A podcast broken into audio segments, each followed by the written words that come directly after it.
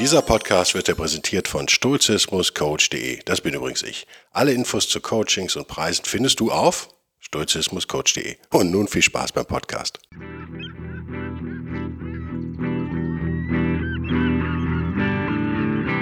Der wilde Stoiker. Moderner Stoizismus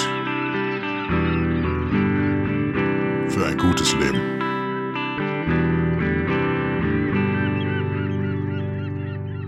Hallo und herzlich willkommen zu einer neuen Ausgabe des rasenden Stoikers äh, zum Thema Wandel. Warum Wandel? Naja, weil ich fast durch bin mit der Markus Aurelius Übersetzung, mit der reinen Übersetzung. Das heißt, die eigentliche schriftstellerische Arbeit beginnt ja erst. Ähm, und der Mensch redet verdammt oft über Wandel. Und deswegen denke ich auch verdammt oft über Wandel nach, weil ich mal natürlich sicherstellen will, dass es richtig übersetzt ist, bla bla bla. Äh, und es ist natürlich eines der stoischen Ur- oder urstoischen Themen. Und Demgegenüber, da, das macht Stoizismus wieder äh, unintuitiv sozusagen, demgegenüber steht natürlich unsere Sehnsucht, die menschliche Sehnsucht nach Beständigkeit, nach Verlässlichkeit, nach, ja, wenn man so will, einem Zuhause.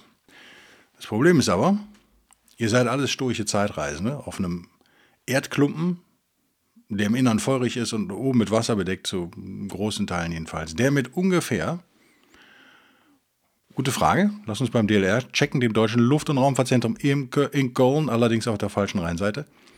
Äh, ich glaube 220 Kilometer die Sekunde, oder? Hm.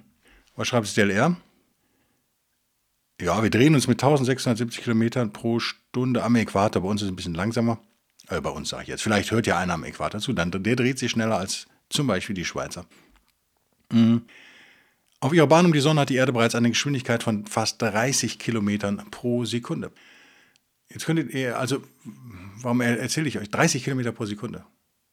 Das wusste Markus Aurelius noch nicht, ne? logischerweise. Das ist verdammt schnell, würde ich sagen. Also, ich glaube, ich hätte gar nicht gern ein Auto, was so schnell fährt. 30 Kilometer pro Sekunde wäre mir, glaube ich, dann, also es gibt tatsächlich Geschwindigkeiten, die mir zu hoch sind. Das ist eine, die ist mir eigentlich zu hoch. Jetzt könnt ihr natürlich denken, und äh, das denke ich schon lange, deswegen finde ich Geburtstagsfeiern auch so absurd. Ja, aber wir drehen uns ja um die Sonne. Und dann sind wir ja eigentlich wieder am selben Ort nach einem Jahr sozusagen. Also ich bin immer am äh, 18.08. bin ich am gleichen Ort. Äh, nicht wirklich, weil die Sonne sich sozusagen ja auch dreht. Ähm, und zwar, worum dreht sich die Sonne? Gute Frage, um die Galaxie, ne? Oder um die Milchstraße? Werden die Astro, die äh, werden die Weltraumforscher mehr äh, Hilfe leisten hier. Äh, bla bla bla bla bla. Da haben die Sonne und die Erde, sich als Teil des Sonnensystems mit ihr bewegt. Ja, genau. Okay. Ähm, das Problem ist, gehen wir davon aus, dass das Universum sich ausdehnt. Das steht hier nicht. Ich mache das zu. Das irritiert mich nur. Die helfen mir hier überhaupt nicht. Liebes DRL, doch, ihr helft. Das Universum, wo, dann, wo man als gläubiger Mensch ähm, oder auch nur unser kleines Sonnensystem, wo wir als gläubige Menschen vielleicht sowas wie eine, ja, doch einen verlässlichen Ort zumindest äh, im, im, Nachleben äh, erhoffen, ähm, ist in Bewegung. Wenn wir davon ausgehen, dass das Universum sich ausdehnt, das ist ja eine gängige, messbare, auch äh, überprüfbare Theorie, dann sind wir sowieso nie wieder an dem gleichen Ort, an dem wir waren. Ist das nicht erstaunlich?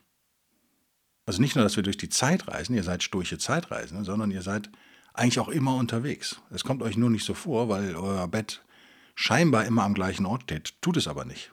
In Wahrheit tut es das nicht. Und nicht nur, dass ihr Reisende seid, ihr seid jetzt keine... Ähm, schon wieder was Böses gesagt. Ihr seid jetzt... äh, manchmal bringe ich mich selbst zum Lachen, auch nicht schlecht. Ihr seid äh, nicht etwa... Ähm, die Yogahosen VW-Bus-Reisenden, nein, ihr rast dahin. Das ist so witzig, weil diese Yoga-VW-Bus-Reisenden ja immer so gern von Entschleunigung faseln. What? Nicht möglich. Wir rasen dahin. Unser Leben ist kurz und wir rasen durchs Weltall, wie die Irren.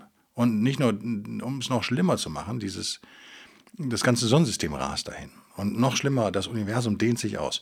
Also äh, all das wussten die Stoiker noch nicht. Damals, logisch, aber ihnen war schon total klar, das ist eine Illusion. Verlässlichkeit ist eine totale Illusion. Wandel ist die Konstante. Das Einzige, worauf wir uns wirklich verlassen können, ist eben Veränderung. Und Marcos Aurelius, den ich übrigens, wenn ich das schon verraten darf, weil ich bin ja relativ weit in der eigentlichen Übersetzungsarbeit und äh, im, in der Recherche sozusagen. Es gibt doch viel mehr unklare Stellen in den äh, Selbstbetrachtungen äh, auf Deutsch Meditations, als mir bisher klar war. Nennt mich naiv. Ähm, Marcus Aurelius ist der fanatischsten mit diesen Ideen beschäftigt sozusagen. Es kommt immer wieder natürlich am Ende seines Lebens. Ihm war klar, dass er sterben wird. Er hatte, glaube ich, auch keine Angst davor, aber diese ganze spirituelle Dimension bei ihm ist doch düsterer und, ja, kann man das so sagen, düsterer? Ja, ich glaube schon. Ist mit mehr Arbeit verbunden, als ich es bisher vielleicht wahrgenommen habe. Deswegen jetzt als Bemerkung an dieser Stelle vielleicht mal für die Neueinsteiger unter euch oder die so lange dabei sind. Die meisten Leute steigen über Markus Aurelius ein. Warum? Weil die Amerikaner den so super verflachen und die ESUS hier in Deutschland, Österreich und der Schweiz genauso. Äh, den kann man wunderbar, da kann man wunderbar so Satzfragmente rausnehmen, die dann so New Agey klingen und äh, so positiv klingen. Und man kann in irgendwelchen äh, Coachings und Seminaren, die ich ja auch in nächster Zeit wieder vermehrt geben werde, äh, zwei Termine stehen schon fest, ähm, kann man auch wunderbar die Rosinen da so rauspicken. Wenn man aber, wie ich, da jetzt wirklich extrem einsteigt in die Gedankenwelt dieses Mannes, dann merkt man, na, so ganz so happy ist er nicht. Also der hat, es ist vielleicht sogar der düsterste Stoiker.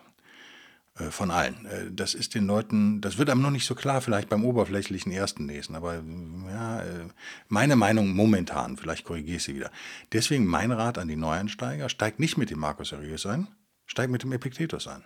Zu Deutsch nach der Hautcreme gegen Akne, Epiktet benannt. Ähm, der ist trotz all seiner Logikfehler, über die auch niemand redet, müssen wir auch mal einen Podcast drüber machen, weil ich habe sie jetzt aber nicht hier, ähm, liegt hier rum, aber ich hab, kann sie jetzt nicht rauszaubern aus dem Hut. Ein stoischer Mitreisender hat schon verlangt, dass ich, ich hätte das schon mal gesagt, dass Epiktetus Logikfehler hat, dass ich die jetzt gefälligst mal belege. Das werde ich tun. Aber nicht heute. Der hat doch sehr konkrete Handlungsanweisungen. Und danach würde ich Seneca lesen. So denn zumutbar in der deutschen Variante. Ich finde, sie geht. Ist nicht toll, aber sie geht. Und dort würde ich die Briefe an Lucilius lesen und äh, mich äh, das damit erstmal bewenden lassen. Als Einstieg, wo gemerkt, dass äh, auf Dauer müsst ihr natürlich ein bisschen mehr was tun. Und dann würde ich den Markus Aurelius lesen. Was ist mir jetzt schon wieder aufgefallen bei der Übersetzung? Dass die Begrifflichkeiten doch arg durcheinander gehen, im Deutschen und, und im Englischen auch. Und dass oft, zumindest von mir als vermeintlich stoischen Fachbegriff, identifizierte Phrasen anders übersetzt worden sind in allen Sprachen. Das macht es auch für mich nicht gerade einfacher, merke ich. Ich schreibe mir dann meine stoische Vermutung sozusagen hin. Und ich glaube, das ist einfach das Problem, dass viele Linguisten da dran waren, die keine Ahnung von Stoizismus haben. Die ähm, das nicht erkennen, wenn etwas so leicht variiert wird. Wisst ihr, was ich meine? Also man kann, ähm, ich könnte jetzt ja sagen, die universellen Prinzipien, ich könnte aber auch sagen, die First Principles auf Englisch, ich könnte sagen, die Grundprinzipien und so weiter und so fort. Und daraus könnte ich ein Theoriegebäude aufstellen. Ich könnte mich aber auch fragen, ist das vielleicht ein stoischer Fachbegriff, der einfach nur den Markus vielleicht anders umschreibt, den er anders benennt, der variiert dann vielleicht auch mal. Ähm, also das merke ich, äh, braucht jetzt noch eine Woche ungefähr, um das alles abzuklopfen, sicher zu, zu gehen, dass das alles stimmt. Das Thema Wandel ist für ihn ein Riesenthema. Und dadurch komme ich auch wieder drauf. Und es ist echt, ich verstehe es, es ist ein unschönes Thema. Es ist ein äh, Thema, was ängstigt. Es ist ein Thema, was wir nicht hören wollen, weil wir stecken so viel Mühe da rein. Und äh, das ist, glaube ich, auch evolutionspsychologisch laufen so viele Programme ab. Ähm, durchaus nicht nur bei der Darmwelt, die, von der ich behaupten würde, dass äh, viele von ihnen ähm, qua DNA sozusagen ja darauf programmiert sind, irgendwie sowas wie ein Zuhause zu erschaffen. Ihr merkt ja auch, dass die doch, äh, ja, nicht alle, ne? Also wie gesagt, es ist kein Gender-Klischee, sondern es ist nur eine Beobachtung, die kann total falsch sein. Aber das ist noch aus der Steinzeit vielleicht herrührt, dass man äh, die Männer weiter von der Höhle sich entfernen, auf, äh, auf, dem, auf dem verzweifelten, bei dem verzweifelten Versuch, Protein zu besorgen.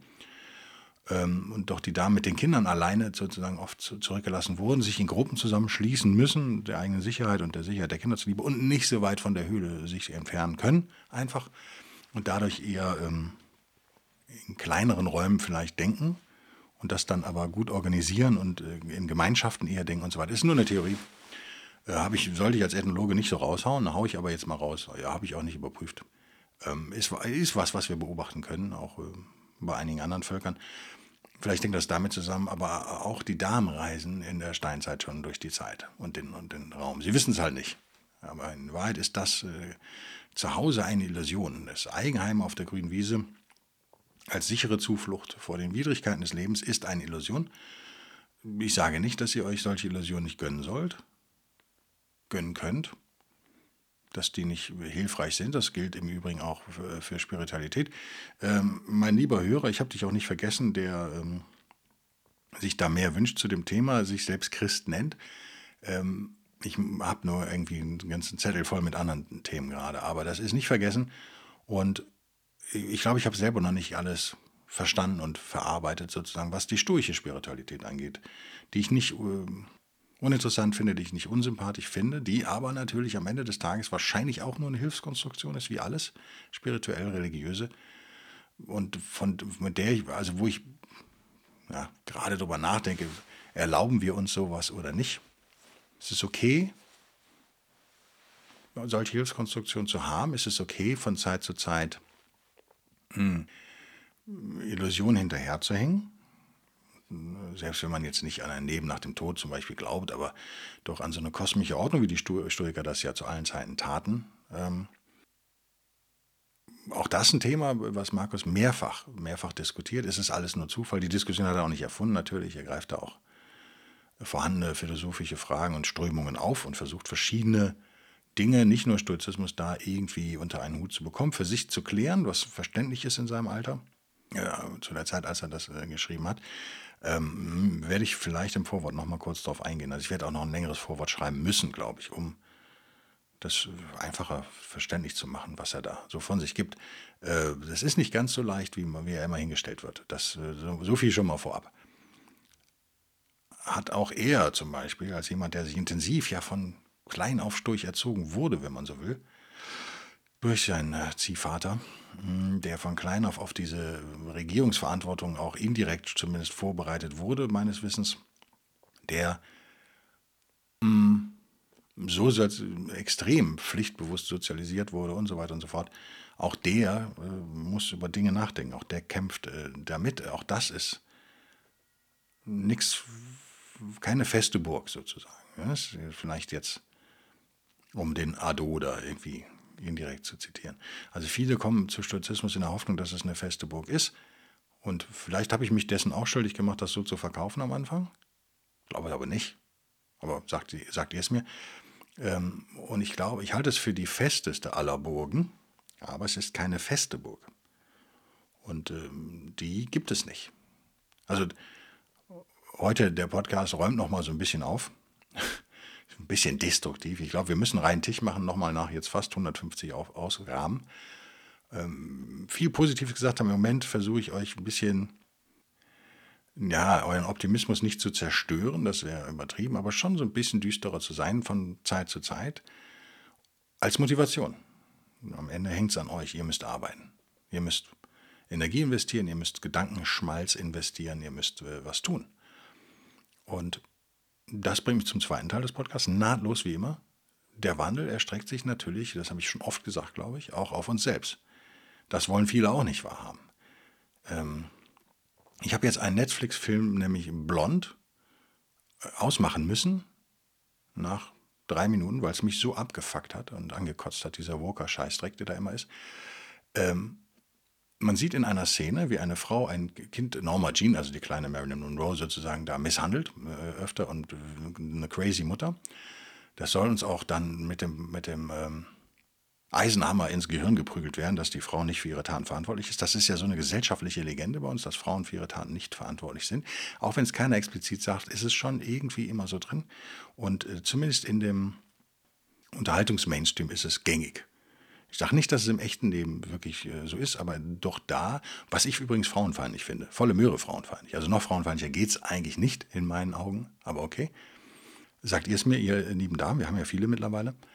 Äh, jedenfalls bringt diese Mutter die Tochter, äh, versucht sie äh, zu ertränken in der Wanne und äh, dann hört man im Off, das Voice-Over sozusagen, der Sprecher sagt, ich will es ja auch nicht zitieren, das ist jetzt drei, vier Tage her, aber irgendwie so, äh, redet nur über den Vater. Ähm, vielleicht liegt es an mir, aber es ist immer so, ja, ich tue das, weil der Vater mich verlassen hat, bla bla bla. Also die, es wird eine Schere aufgemacht zwischen dem, was wir sehen, nämlich eine narzisstische, geisteskranke, bösartige Frau. Und sofort kriegen wir aus dem Off aber so eine Rechtfertigung geliefert. Jedenfalls kam es bei mir so an. Wenn ihr es weitergeguckt habt, äh, korrigiert mich. Ähm, die Hauptdarstellerin, wie auch immer De Armas sie heißt, hat ja auch was vom feministischen Film gequatscht. Also wir haben es ausgemacht an der Stelle, meine Frau und ich, weil es nicht nur wirklich zu dumm war, sondern auch zu flach dumm. Also vielleicht liegt es auch im Alter. Vielleicht muss man älter als 35 sein, um das so zu empfinden. Vielleicht sieht man das als 25-Jähriger, äh, merkt man diese Stelle gar nicht so, ähm, wie sie bei mir ankam. Das ähm, müsstet ihr mir sagen. Ich denke mal nicht. Ich glaube auch nicht, dass das, ähm, teilweise zumindest glaube ich nicht, dass das bewusst geschieht, was da ähm, passiert in Hollywood. Und bei uns genauso in den Medien und äh, auch in der, Kreativbranche ist es auch ganz schlimm. Ähm, aber es geschieht. Es ist beobachtbar seit ja, mehreren Jahrzehnten jetzt. Und mich nervt das voll. Mich kotzt das voll an. Für, ich bin, da bin ich ganz durch. Frauen sind für mich gleichberechtigt. Und damit sind sie aber auch verantwortlich für das, was sie tun. Muss man sofort immer eine Ausrede mitliefern für eine Frau? Gibt es immer irgendwie, sind die immer alle traumatisiert und so? Würdet ihr das bei männlichen Massenmördern auch machen? Nö, würdet ihr nicht. Wahrscheinlich nicht. Und wenn ja, fände ich es auch falsch. Und am Ende, das ist das, äh, der zweite Teil dieses Podcasts, am Ende zählen all das nicht. Ich meine, wer von uns ist nicht auf irgendeine Art und Weise traumatisiert? Oder? Ich würde sagen, 50 Prozent hatten keine schöne Kindheit von uns. Kann ich das so, stelle ich jetzt mal in den Raum. Mindestens. Ähm, Wer hat nicht Gründe, die er aus der Kiste holen kann, warum er sich oder sie sich so verhält, wie er oder sie sich verhält? Wüsste ich jetzt keinen. Also das ist super einfach, da was zu finden. Und bei allem Verständnis für traumatisierte Menschen, das sollten wir haben, und bei aller Arbeit an unserer Vergangenheit, die wir machen können oder auch nicht, ähm, wer es schon mal versucht hat, weiß das. Ich, nee, ich höre jetzt auf an der Stelle. Ich bin kein Fan mehr davon, unbedingt immer nach hinten zu schauen habe ich mir auch einreden lassen, dass das nötig sei, aber mein Gott, das ist vorbei. Das ist vorbei. Ähm, am Ende zählt aber das, was wir tun.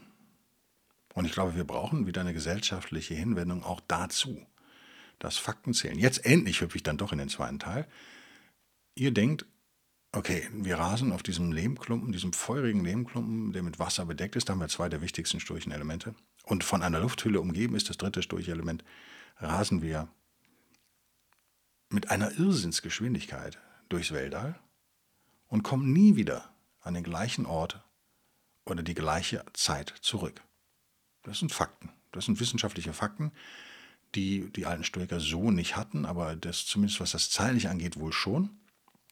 Und das Örtliche war Markus Aurelius auch egal, sagte er auch mehrmals in den Selbstbetrachtungen.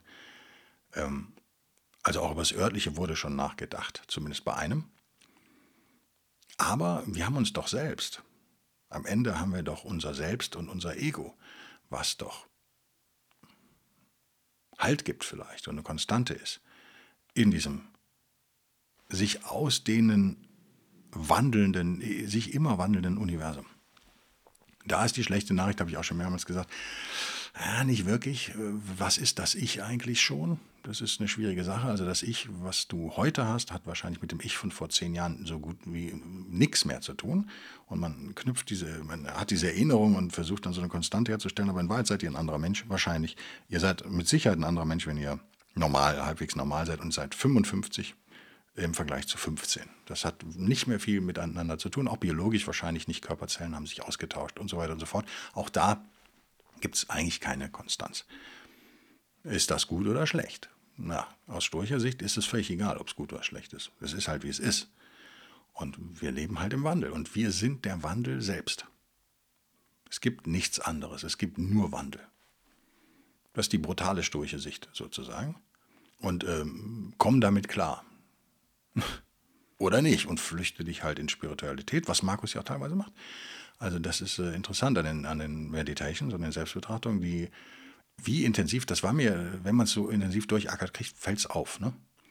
wie äh, oft er diese Themen doch immer bringt. Also das ist für ihn ein super wichtiges Thema, persönlich scheinbar. Diese Geschichte Tod, Veränderung, Wandel, Gibt es die Götter überhaupt oder gibt es sie nicht? Das ist eine Frage, die er stellt, mehrmals. Und am Ende sich, schlägt er sich auf die Seite der Götter, wäre so mein Eindruck. Zumindest äh, bestätigt er, versucht er sich selbst da zu motivieren und ja, wie auch immer. Wir wissen es nicht, wir können ihn nicht fragen. Ist eine Entscheidung, die man treffen kann und die auch einige von euch treffen werden, mit Sicherheit. Wie auch immer ihr die Götter nennt, das kann Könnt ihr nennen, wie ihr wollt. Könnt ihr Zeus nennen, könnt ihr Gott nennen, könnt ihr Natur nennen, könnt ihr Kosmos nennen. Spielt keine Rolle. Äh, aber doch das Vertrauen auf irgendeine irgendwie geartete kosmische Ordnung, die Sinn ergibt, halte ich für mega menschlich, äh, zumal in Anbetracht des doch nahenden Todes und äh, in Marcus Aurelius Fall ja im Feldlager in Germanien, im heutigen Österreich, glaube ich, doch in Donaunähe hockend äh, wahrscheinlich im nahen Winter, oder? Also wirklich nicht schön. Und klar hatte das das Cäsarenzelt sozusagen, ja, das Kaiserzelt. Also es, es, ging ihm verhältnismäßig gut im Vergleich zum einfachen Legionär, das ist überhaupt keine Frage, aber das war kein tolles Leben sozusagen. Böse Zungen sagen ja, er ist vor seiner Frau in Rom geflohen. Allemal besser in Germanien bei den Barbaren als zu Hause. Äh, wissen wir nicht. Ähm, da aber auch äh, natürlich ohne, ohne E-Mail. Äh, ich glaube, Deutschland entwickelt sich zurück zum BTX und Telefax übrigens. Das ist meine neueste Theorie. Wir haben uns von der Kernkraft verabschiedet. Ich glaube, wir werden uns auch vom Internet verabschieden als nächstes. Ich glaube, wir werden, wir werden, ähm, wir werden BTX wieder einführen. Und die Franzosen werden dann sagen, ah, das können wir auch. Und dann führen sie Minitel wieder ein, das ist wesentlich geiler war als BTX, aber auch totaler Schrott. Ähm, ähm so wird es werden. So wird's werden. Äh, warten wir es mal ab. Ich dachte echt, es gibt keine Faxgeräte mehr. Es gibt aber noch Faxgeräte, tatsächlich. Irgendwo da draußen gibt es sie noch. So wird es sein. Wir werden in unseren elektrischen Autos Faxgeräte haben, die, ähm, die, wir, die wir beim Laden, wenn wir dann so fünf Stunden Halt machen müssen unterwegs auf der Autobahn, werden wir dann BTX empfangen können. Da gibt es einen Stecker, den können wir dann einstecken. Ich glaube, das ist die Zukunft von Deutschland. So wird es sein. Ähm, ein hoffnungsfroher Podcast, wie er mir zustimmt. zustimmen werdet oder auch nicht. Ein bisschen düster, gebe ich zu, ist meine momentane äh, Stimmungslage, weil ich zu viel Aurelius gelesen habe, glaube ich, weil ich auch Sonntag gearbeitet habe. Unter anderem, weil ich die Steuern machen musste. Danke, liebes Finanzamt. Hm. Ich immer, immer weniger, jeden Tag mich immer, immer mehr frage, wozu brauchen wir eigentlich diese Steuern? Also darf ich das am Ende nochmal raushauen, wie mein momentaner Stand ist? Der ist auch wenn ich äh, kein Libertärer bin, wie ihr wisst, ich die Libertären auch nicht besonders gut leiden kann, weil sie schwachsinnige Konzepte auch, äh, äh, also weil sie weltfremd sind am Ende des Tages, in meinen Augen, Welt, total, total weltfremd sind. Man kann manche Diskussionen aber interessant finden. Ich finde völlig äh, ausreichend für Deutschland, Österreich, Schweiz wären 20% Mehrwertsteuer. That's it. Das war's. Mehr gibt es nicht. Warum soll es denn eigentlich mehr geben? Wenn ihr 2000 Euro verdient wie gesagt, es gibt kein Brutto netto mehr, es macht keinen Sinn, so zu denken. Ihr habt 2000 Euro im Monat. Ich weiß, ihr lacht jetzt darüber, weil es viel zu wenig ist. Aber ein armer Podcaster wie ich würde sich darüber erfreuen. Haben wir no, 4000 Euro, ihr Großverdiener. Ähm, 40.000 Euro spielt keine Rolle. 10.000 Euro kann ich besser rechnen. Ihr habt 10.000 Euro, die ihr verdient als äh, Ärztin, sonst wie. Im Monat, die habt ihr. Und jetzt geht ihr einkaufen für eure Familie. Und dann zahlt ihr diese 20 Prozent. Sprich, von den 100 Euro, die ihr im Supermarkt lasst, 100 Euro ist mittlerweile schon echt wenig, habe ich jetzt gemerkt wieder. Für 100 Euro kriegst du schon gar nicht mehr so viel. Ähm, sind, gehen 20 Euro an den Staat. Findet ihr das nicht viel? Das ist ein Fünftel. Und damit kommen die nicht klar? Also ernsthaft? Ich finde, das reicht aus. Und wenn ihr euren Kindern dann das verehrt, was ihr euch gekauft habt, als Ärztin wahrscheinlich das Haus auf der grünen Wiese, das ist so ein Traum von vielen. Ähm, warum sollten eure Kinder darauf Steuern zahlen? Ist mir, leuchtet mir nicht ein. Mir leuchtet es auch überhaupt nicht ein, wenn ihr äh, euer Elektroauto dann betankt oder euren äh, guten alten Toyota mit Benzin füllt. Bitte kein Diesel kaufen, Benziner immer.